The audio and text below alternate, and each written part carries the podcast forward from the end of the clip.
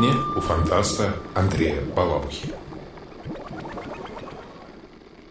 Есть такое расхожее представление, э, банальность или миф, но говорят, что первое впечатление самое верное.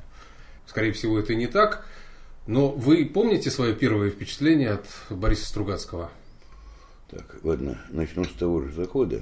Первое впечатление не всегда самое верное, я бы даже сказал, редко бывает самым верным, но оно самое яркое.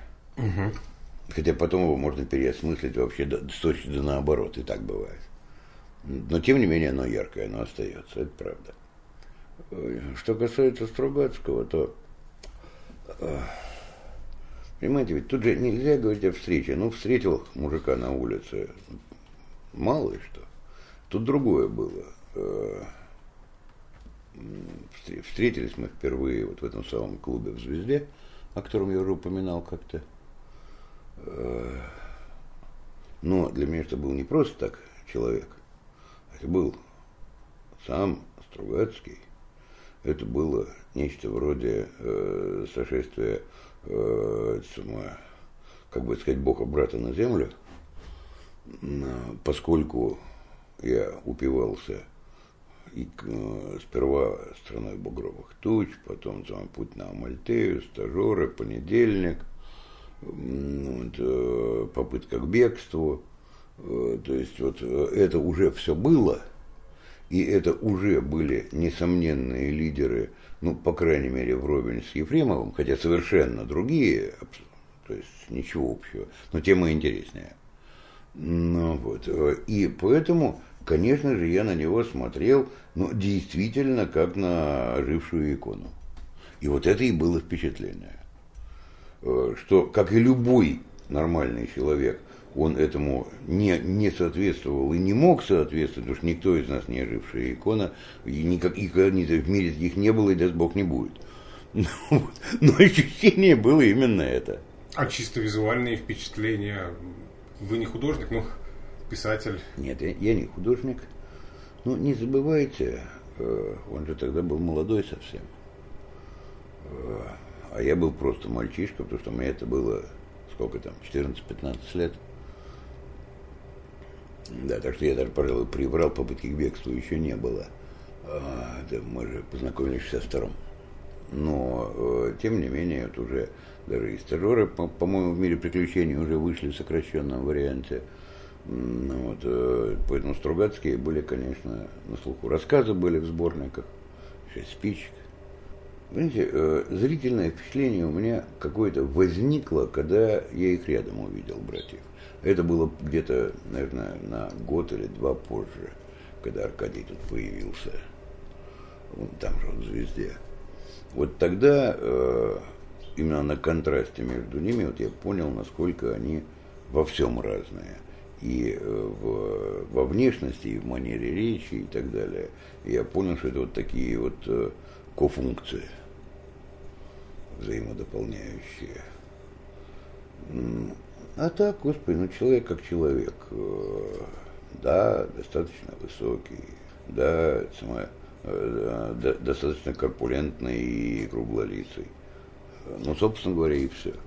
Ну, а он, естественно, э, если бы был мальчишкой, он действительно меня не замечал. Вполне естественно и нормально.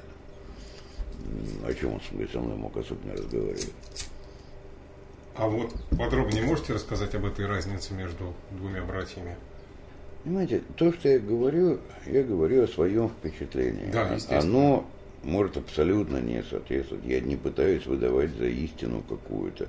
Меня могут оспорить и облаять, э, и... Э, но это действительно были два вот принципиально разных человека. Э, Аркадий был гусар во всех отношениях. Здоровенный, крепкий мужик, во-первых. Представитель э, того вымирающего поколения мужиков, которые считают слово феминизм ругательным. Я его прекрасно понимаю. Вот, э, вот вам э, одно. Э, Борис, у меня такое ощущение, что Борис, как младший брат, стремился во всем быть не Аркадием. И на этом, собственно говоря, строилось его самовоспитание. И кроме вот этого соавторства, где, опять же, это помогало именно вот этому взаимодополнению, э, это э, делало их совершенно разными. И оценки у них были разные одного и того же. Э, то, что нравилось одному, могло резко не понравиться другому. Помню, как Борис здесь говорил, что мы не хотели писать такую э, самую скучнятину, э, как э, Уэллс, а Аркадий говорил об Уэллсе с придыханием. Понимаете, вот вам, пожалуйста. И так, и так во всем. Это просто пример. Понятно. Мы с вами уже обсуждали как-то творчество Стругацких. Мне интересно сейчас вот что. Э, сперва у вас был период обожания. Да. Потом он сменился на объективную, наверное, оценку угу. и неприятие чего-то там. Да, совершенно верно. Есть вещи, которые я не люблю, есть вещи, которые я перечитывал и буду перечитывать. Вот когда этот э, не, не перелом, а когда эта перемена в вашем отношении к творчеству Стругацких произошла? Наверное, наверное, после улитки, пожалуй. А еще точнее, наверное, после сказки о тройке. Ага. Но это было почти одновременно. Я даже не помню, в каком порядке. Врать не буду, надо смотреть по библиографии. Ну, вот. А, потому что насколько я был в полном восторге от понедельника, настолько же мне не понравилась сказка о тройке. Причем, э, могу объяснить почему. Не потому, что в ней сказано. В этом смысле все великолепно, все точно, и э, никаких возражений у меня не может вызвать. Это то, что мы все думали все времена, в общем-то. А они оказались просто сумели сказать лучше, чем любой из нас мог бы. А вот то, как это сделано, вот в моем представлении это был очень редкий для Стругацких ошибочный ход – когда модель, которая была разработана вот для вот этого легкого и, казалось бы, опереточного, хотя на самом деле он глубже гораздо понедельника, э, в эту модель вписать вот эту э, острую э, сатиру уже нельзя. Нужно было какую-то другую модель разработать, иную. И в ней бы это сработало еще сильнее намного. А здесь это вызывало некий конфликт в восприятии, потому что от э, ну, этого мира э, ждешь иного. И либо нужно было это обосновать, что этот мир изменился, либо что в первой книге было иное восприятие этого мира героем, вот этим протагонистом Приваловым, э, что тогда он видел иначе, вот, а вот теперь он увидел другое. Ну, Но это э, подразумевается. Э, нет, а вот понимаете, это подразумевается. Э, согласен, это подразумевается. Но э, по времени как бы действия внутреннего, даже по возрасту того же протагониста, времени прошло очень мало. Он тот же. А смотрит на мир совершенно иначе. Я понимаю, что мне одним именем называют другого человека. И вот это э, вызывало внутренний протест. Причем я поймал, э, кстати, э, что не я один так воспринимал. Uh-huh. Я вот не так давно взял и перечитал все собрание mm-hmm. сочинений Стругацких. Я вам сочувствую. Никого нельзя читать собраниями. Э, мне было интересно проследить вот от начала до конца. Эволюцию. Эволюцию, да. И, ну, освежить в памяти то, что mm-hmm. я читал раньше. Mm-hmm. И вот какие мысли у меня возникли. Понедельник, при всех его достоинствах, сейчас для нынешнего времени требует пояснений в большой том – что-то типа того, что Набоков написал для американцев э, о Евгении Онегине. Потому что большая часть современному читателю просто непонятна. А сказка о тройке, ее содержание, оно понятно сейчас любому.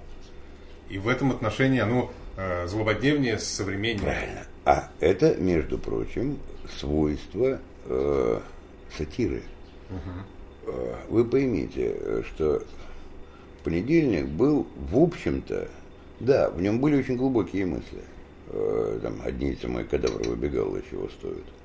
Да, да, Ну, естественно. вот, э, Нет, я не умоляю его достоинства. Нет, нет, я, тут- я не об этом сейчас, Алексей, честное слово, не об этом. А, Но по жанру это все-таки было нечто очень легкое, летящее. А, Вот с этим духом того времени, который, кстати говоря, вот этот дух, он, ну, не- реалии нуждаются в комментариях, Да. а дух времени нет. И когда в то же время они вписали другой дух, вот, вот в чем беда. Но, заметьте, если вы возьмете э, античную литературу, к примеру, кто сегодня читается? А Лукиан бо- больше, чем Вергилий, простите. А почему? А потому что сатиры. А потому что сатиры самый живучий вид литературы. Сатирикон читается. Да, совершенно верно. Потому что это э, наиболее живуче, поскольку сатира всегда нацелена, с одной стороны, на конкретику, а с другой стороны, она обобщает, и мы видим, что эта конкретика у нас сегодня есть, и тогда была, или наоборот, тогда была, и сегодня есть, только виды изменяются в каких-то э, формах. Но это все про нас. А уже э, про Энеиду не скажешь, это все про нас. Вот в чем весь фокус. Про Илиаду не скажешь, это все про нас. Да, да. Ну вот понедельник это не про нас, к сожалению. А, да, пот- пот- потому что это другой жанр, и Бог с ним не, не может писатель писать только на века. И у Лукиана были не только сатиры, но сатиры проживут дольше всех. И вот что касается тройки, э, там есть два варианта. Мне, как ни странно, нравится больше первый, в котором рыхлость Что, литературного, что вы называете первым? Который больше по объему, А, а, ага. второй вариант они надеялись все-таки. Ну, это ангар, который в ангаре потом прошел. Второй в ангаре, по-моему, прошел. Да, понял. А, а первый нигде вроде и не был опубликован. Вот Нет, этом- ну потом вот Да, уже. потом да, потом естественно. Вот в этом варианте рыхлость самого языка этой сюжетной конструкции, она соответствует содержанию, вот этому чиновничьему болоту. А с этим я не спорю. Согласен. Хотя, между прочим, вот этот краткий вариант литературно совершеннее. Да, естественно, да. И в этом смысле он мне в какой-то момент он мне показался более удачным. В плане мастеровитости, да, Да, но в да. плане Ну, соответствия нет, нет, нет, содержанием... Вот, вот, вот извините, вот здесь, Алексей, позволю себе вас поправить. Это не мастеровитость, это мастерство.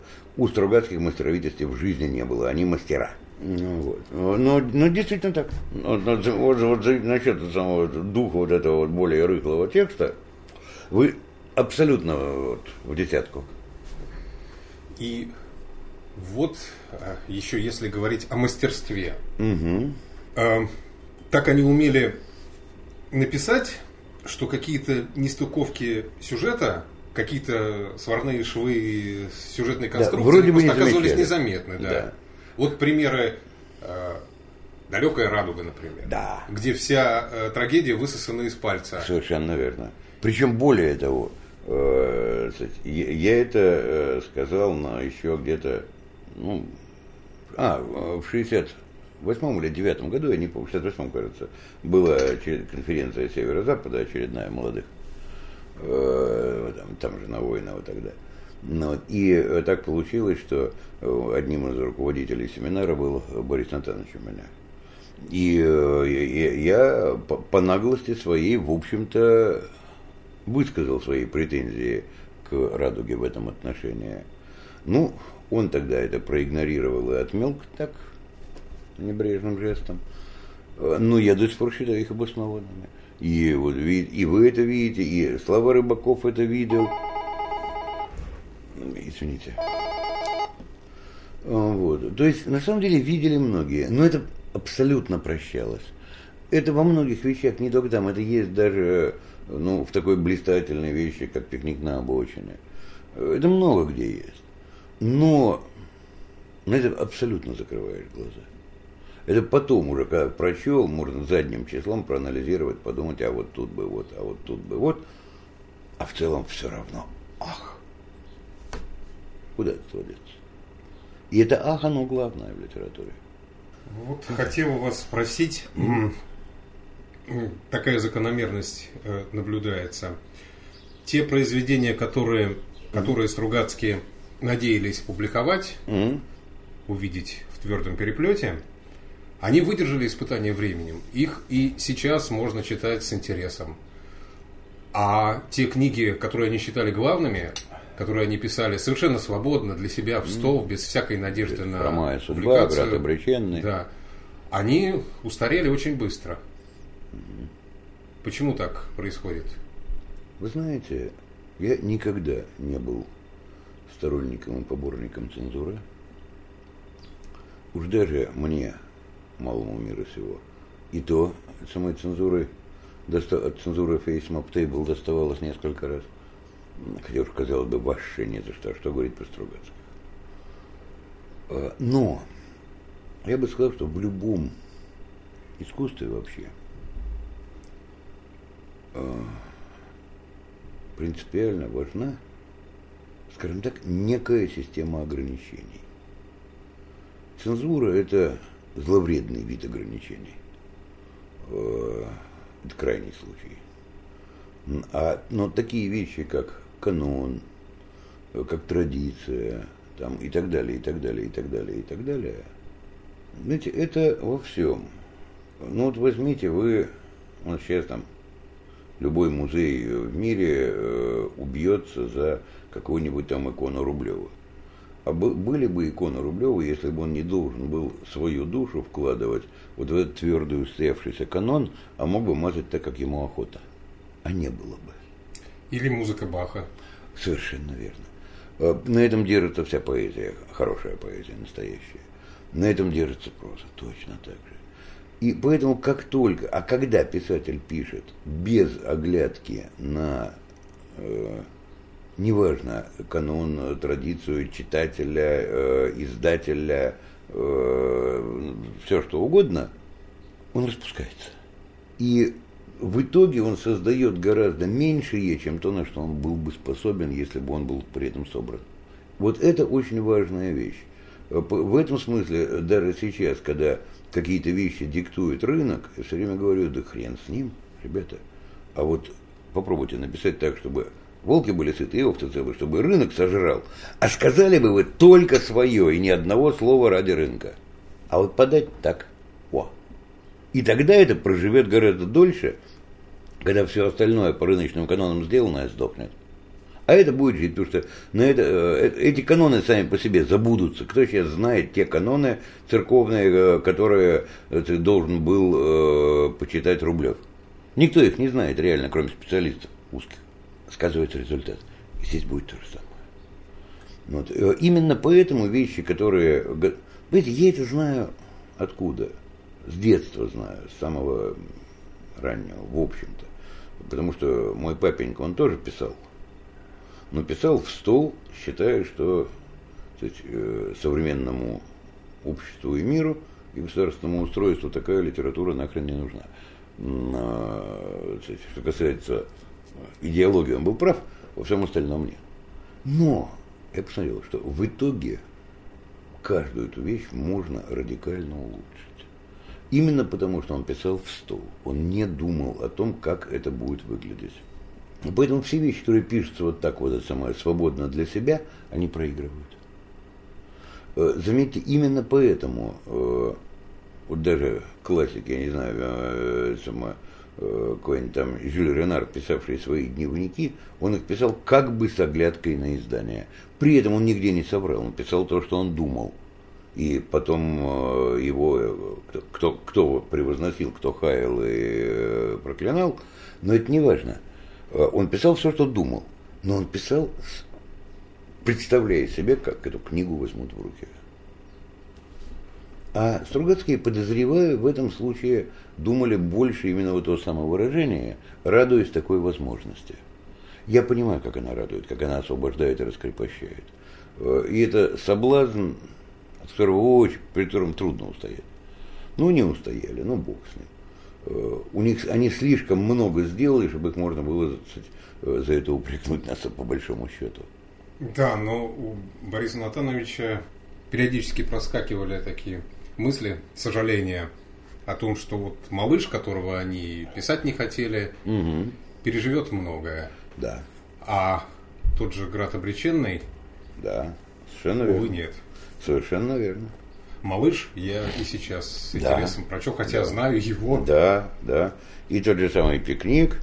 э, И, э, хотя, пожалуйста, вот в это же время написанный «Парень из преисподней», написанный точно так же, а вот он менее удачен. Но это просто менее удачная вещь. Ну, понимаете, э, у всех писателей есть взлеты и есть вещи проходные. «Парень из преисподней» вещь проходная, в общем-то. Но в «Парне из преисподней» мне интересна такая осень мира полудня. Да. Усыхающие самодвижущие дороги, вырастающие в человеческий рост трава, грусть какая-то у Да. э, землян. Сама история вот этого парня с другой планеты, по- Да. похожего на героев обитаемого острова в чем-то, э, она меня не трогает. А вот то, как изображен мир полудня, это уже не Совершенно, полдень, да. это уже солнце идет к закату. Совершенно верно, это вечер. Это вечер, да. Да. И вот, и вот это интересно, это, и это меня цепляет. Ми- Согласен совершенно. Э, Меня тоже.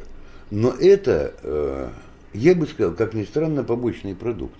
Это просто э, ну, инстинктивное развитие фона. Это, потому что не это было главным вещи. Главное, это была психологическая задача. Причем задача она реальная, как сделать добро из зла. Понимаете, вот, э, но там, правда, получилось и зло изначально двойственное. И потом, понимаете, в чем дело? Э, вот опять-таки, э, вот с, пар- с парнем из преисподней, я вспоминаю некоторые э, вещи, э, написанные где-нибудь в 50-е, начале 60-х э, немцами э, о войне. Именно вот о молодежи на войне.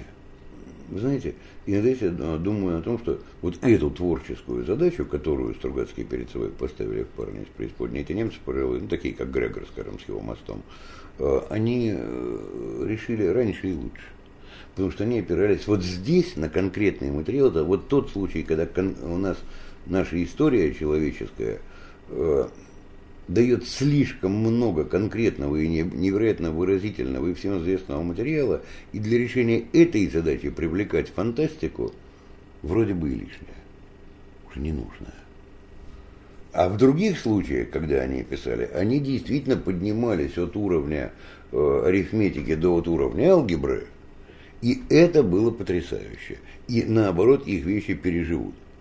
Потому что там обобщение. Даже попытка к бегству, кстати, раньше написано. Но меня эта особенность этого текста, вот побочная, как раз и впечатлила, потому что я М. читал ретроспективно. Да, я понимаю. И так бы я, может быть, тоже и, и- и не, и не заметил. Нет, я читал перспективно, но у меня э, самый полдень прочитанный, я уже забыл сейчас в 60-м или 61-м году, когда он вышел, э, первое издание, оно еще называлось «Возвращение полдень», потом оно стало «Полдень возвращения», а первое издание было «Возвращение», и все это и говорили про именно «Возвращение». Ну, вот, э, и э, у меня, это было еще живо, еще близко сравнительно, э, и поэтому контраст сработал тоже. Как видите, он сработал и при перспективном чтении, и при ретроспективном. Значит, он цепляет всех. Да. Ну и вот еще на какую вещь э, при чтении собрания сочинений я обратил внимание. Книги Стругацких, в общем-то, об одном. В комментариях к «Миллиарду лет до конца света» э, Борис Натанович написал о жестокой, тупой, злой силе, которая давит на человека и всегда добивается своего. Но эта же сила в разных обличиях присутствует э, и в стране багровых туч. У нее, у нее там есть свои конкретные проявления. Урановая Галконда, э, Красное кольцо. Есть она в Улитке на склоне. Есть она в пикнике на обочине. Вот такая злая сила. Отношение только к ней меняется. Если в ранних произведениях Стругацкие считали, что э, ее можно победить, приложив максимум усилий, покорить эту Галконду, или ее можно обсмеять, как в понедельнике, то потом э, э, они пишут уже о другом отношении. Либо как кандид в улитке сражаться с этой силой, зная, что ты все равно обречен, на поражение, либо смиряться, как во втором нашествии марсиан, либо пытаться замкнуть механизм кольцом, как в... Во втором нашествии марсиан, не забывайте, есть Харон, который говорит гениальную фразу. Всякая сволочь спрашивает, э, что с нами будет, и, и никто не спрашивает, что же мне делать. Да, да, да. Вот, э, вот, вот это ключевая фраза. Да, естественно. Сюда же подходят и эти надвигающиеся стены в э, далекой радуге, mm-hmm. сила, которая сметает все на да. своем пути. Да. Это все до определенного момента. А потом Стругацких начинает интересовать человек, который модифицирован этой силой. Это проявляется и в, ран... в ранних произведениях. Э, можно вспомнить массачусетскую компанию mm-hmm. Камила, mm-hmm. полуробота, получеловека. Mm-hmm. Это мартышка в пикнике на обочине, mm-hmm. которая не радиация, а непонятно чем изуродована. Mm-hmm. А потом такой персонаж становится главным героем произведения. Это Лев Абалкин, mm-hmm. это Тойва Глумов, mm-hmm. и это герои произведений, которые братья написали по отдельности. Mm-hmm. Можно вспомнить и э, Никиту Воронцова, да. но более ярко это в «Дьяволе среди людей» mm-hmm. Аркадия Натановича. Mm-hmm. Это герой 27-й теоремы этики. И это герои бессильных мира сего. Согласен, согласен. Ну вот тут всегда, по крайней мере, три вопроса встают. Первый. Почему бы не понять, что человек на протяжении всей своей истории, потому, потому-то человеком стал, потому человеком остается, что он всегда имеет против себя некую силу. Стоит эту силу убрать, и не приведи Господь, человек разгуляется. Он просто перестанет быть человеком. Он э, тот тип организма, разума, может быть, это единственно возможно, вообще не знаю. Но для жизни, развития, самосовершенствования нужно противостоять некой силе. И в этом смысле любая такая сила есть благо. Ну, и опять же нужно понимать, что сила это несопоставима с человеком и в конечном счете неодолима. Важно в этом противостоянии устоять оставшись человеком, а желательно даже став лучшим человеком. Вот это главное. И в этом смысле то, что у Стругацких это э, такой лейтмотив, это прекрасно. Это мудро. Второе. Второе, э, то, что, если вы сравните, ну, скажем, ну, ну вот вы упомянули ту же самую страну багровых туч или далекую радугу, где эта сила обладает физической природой, она чисто стихийна. Угу. И возьмем миллиард, где эта сила неназываема, то ли стихийна, то ли не совсем стихийна, но она есть. Вот это тоже э, очень грамотное развитие. Понимаете, э, вот если вы возьмете, ну не знаю, морские романы, маринистику, хорошую я имею в виду, это постоянная человек против стихийной силы. И сила выписана, но это сила реальная, которая многим знакома. А если мы говорим о социальных силах, опять же, э, там, не знаю, читайте «Окаянные дни Бунина», и, и не надо никаких Стругацких, простите. Я имею в виду, не надо фантастики. Э, не надо введения фантастического элемента. А вот тогда, когда эта сила является именно некой, она делается зато символом, она делается, она поднимает все это до уровня великой притчи. В этом смысле э, э, марсиане, не присутствующие в романе, в повести вернее, э, вот это блистательно сделано, это, по-моему, очень недооцененная вещь Стругацкая, по-моему, одна из лучших у них. Я ее очень люблю. Вот это здорово. И в этом смысле у Стругацких развитие шло очень правильно. А вот дальше получилось, я не знаю, в чем дело. То ли возраст, усталость, болезнь, понятие конечности всего. Приходит позиция вот этого бессилия против. И вот с этой позиции я смириться не могу. Вот почему. Вот помните, у Шекспира в «Буре» там э, капитан Королю говорит, если вы можете повелевать стихиями, то повелевайте, а не можете, так убирайтесь. Почему? Потому что ты король и можешь повелевать кем и чем хочешь, а вот здесь нужен я, чтобы здесь с этой стихией управляться. Вот каждый из нас должен понимать, что он капитан самого себя. И он, его задача выстоять, не победить, не одолеть. Это невозможно. Но выстоять и уцелеть.